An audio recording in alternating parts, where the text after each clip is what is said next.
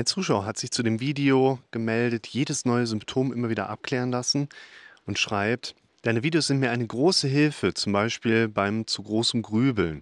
Ich hatte bis vor kurzem nur in Anführungszeichen Probleme mit Schwangschwindel und Panik, vor dem Rausgehen ebenso. Was mir jetzt schon einfacher fällt als am Anfang. Ich weiß auch, was es ausgelöst hat. Nur vor kurzem kam durch eine Trennung wahrscheinlich Übelkeit dazu. Bin mir aber nicht sicher, ob es daran liegt. Sollte man das trotzdem abklären lassen? Bin mir da nicht sicher. Ja, es ist eine sehr gute Frage, die euch immer wieder bewegt und die mich auch immer wieder in meinem Leben bewegen würde. Muss ich diese Symptome, die ich gerade habe, abklären lassen? Wo wir hier immer differenzieren dürfen, ist zwischen dem Einhalten der sogenannten Sorgfaltspflicht, wo man halt auf einer juristischen Ebene sich immer schützen muss. Also ich mich, andere YouTuber sich, andere Ärzte sich. Man eben immer auch sagen muss, ja, du musst jedes Symptom abklären lassen, weil es könnte sich ja mal jemand darauf beziehen, dass er bei mir gehört hatte, nee, musste nicht abklären lassen. Angreifbar bin ich dadurch letztlich nicht, aber man geht doch immer noch mal mehr auf Nummer Sicherheit, wenn man es entsprechend auch so erläutert und erklärt. Ich bin quasi erst dann auch wirklich in der Haftung, wenn ich jetzt jemanden ganz ausdrücklich sage, mit dem ich zusammenarbeite, hier, du musst das nicht abklären lassen und ich möchte dich davor schützen, dich da irgendwo einer weiteren Untersuchung, Diagnostik auszusetzen und ich halte dich jetzt davon ab, so, und dann macht er das nicht, dann kommt irgendwas bei rum. Das wäre dann schon eher tricky. Aber es gibt einfach ein entspannteres Leben, wenn man den Leuten das grundsätzlich auch Richtige empfiehlt und das lautet dann entsprechend, du solltest jedes neu aufgetretene Symptom einmal abklären lassen. Jetzt ist es aber natürlich auch so, dass es verschiedene Möglichkeiten gibt, damit einen anderen Umgang zu finden, wenn zum Beispiel ein Betroffener die gleichen Symptome schon seit Wochen, Monaten und Jahren hat. Musst du die dann jede Woche neu abklären lassen, obwohl noch nie jemand was gefunden hat? Na, eher nicht. Wie ist es denn, wenn jeden dritten Tag ein neues Symptom kommt?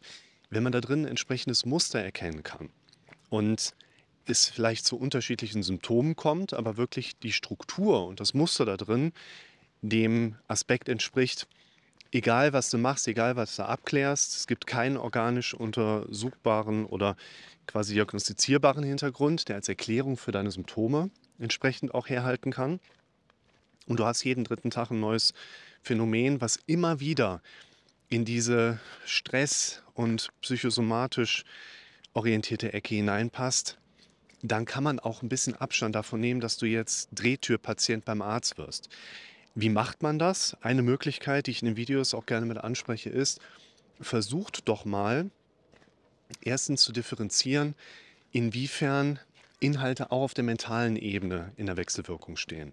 Das heißt, einfach woran denkt euer Gehirn den ganzen Tag? Versucht das mal mit zu loggen, versucht das mal zu verstehen und darüber auch ein entsprechendes Zusammenhangsbild euch zu erstellen, wenn ihr den ganzen Tag gedanklich bei euren Symptomen seid und den ganzen Tag dieses Symptom erlebt, dann liegt es doch quasi sehr nah beieinander und wirklich auch auf der Hand, dass die mentale Ebene einen sehr starken Zusammenhang mit genau diesen entsprechenden Phänomenen auch hat. Und neben diesem Loggen und dem darüber aufbauenden Verständnis wäre es eben eine Möglichkeit zu sagen, so, jetzt hast du deine Gedanken, jetzt hast du dein Symptom und jetzt versuchst du, anstatt dem Impuls zu folgen, zum Arzt zu gehen. Wir gehen ja auch nicht zum Arzt in der Regel wegen unserer Symptome, sondern wegen unserer Befürchtungen, die unser Kopf uns gibt in Bezug auf unsere Symptome.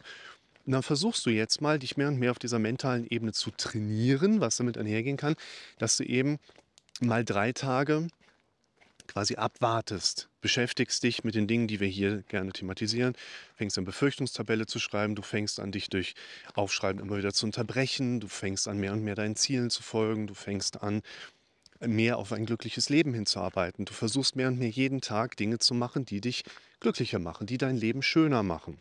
Und wenn nach drei Tagen die gleichen Symptome immer noch genauso da sind wie vor drei Tagen, ja, macht es auch Sinn, dann vielleicht nochmal den Arzt diesbezüglich zu konsultieren. Und in Bezug auf den Kommentator würde ich mal eine Sache noch mit dazu werfen wollen. Da ist ja schon eine Struktur oder so ein Kernhandlungsstrang ersichtlich, wo jemand schreibt, ich hatte ja früher auch schon mit solchen Phänomenen zu tun. Schwindelgefühl, vielleicht auch ein bisschen Unruhe, die bei den Leuten mit dazukommen, ne? dieses ständige angetriggert sein.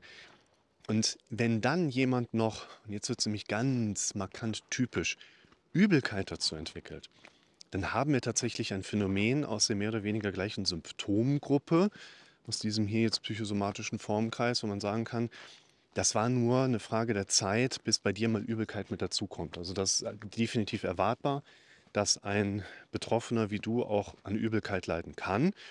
Und wenn jetzt Übelkeit mit dazukommt, in einer solchen Auslösereizsituation auch noch. Also da ist eine Trennung mit im Raum, die geht mit viel Stress einher. Normalerweise laufen Trennungen ja auch immer mit einschneidenden Veränderungen im Leben auch einher.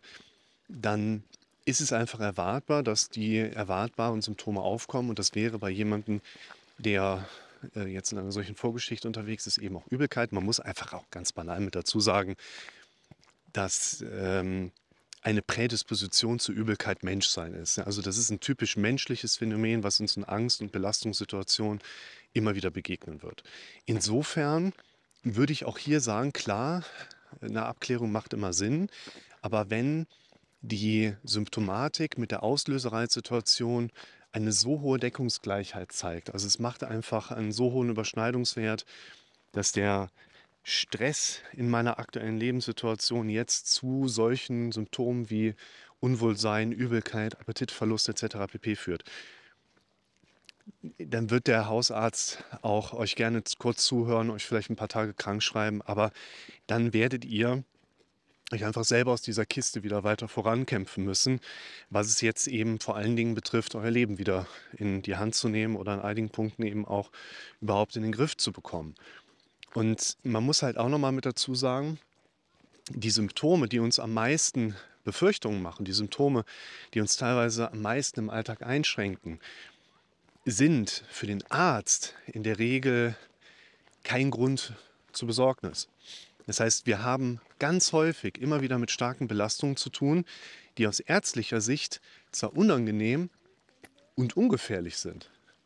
Das bedeutet, der Arzt, der geht da dann relativ gelassen mit um und schickt dich wieder nach Hause und der Patient, der versteht das gar nicht. Aber mir geht es doch so schlecht, ich habe doch so starke Symptome. Ja, aber der Arzt, der hat das Ganze gelernt und viel Erfahrung in der Regel und kann dann entsprechend auch eine gute Einschätzung vornehmen und sagen, ja, ich verstehe den Leidensdruck, aber wir sehen keine behandelbare Grunderkrankung. Denn das, und das weiß man natürlich jetzt nicht ganz so sehr, wenn man nicht gerade im medizinischen Intensiv unterwegs ist, die Krankheiten, die uns wirklich Sorge machen sollten, gehen in der Regel mit anderen Symptomen einher, als die, die wir typischerweise im Alltag dann erleben, wie Benommenheit, Schwangschwindel oder Unruhe und Derealisation.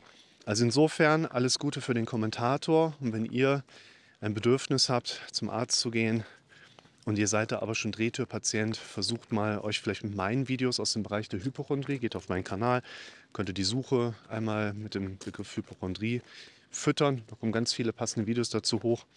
An denen könnt ihr euch dann gerne orientieren und Linderung für eure Symptome verschaffen. Alles Gute für euch.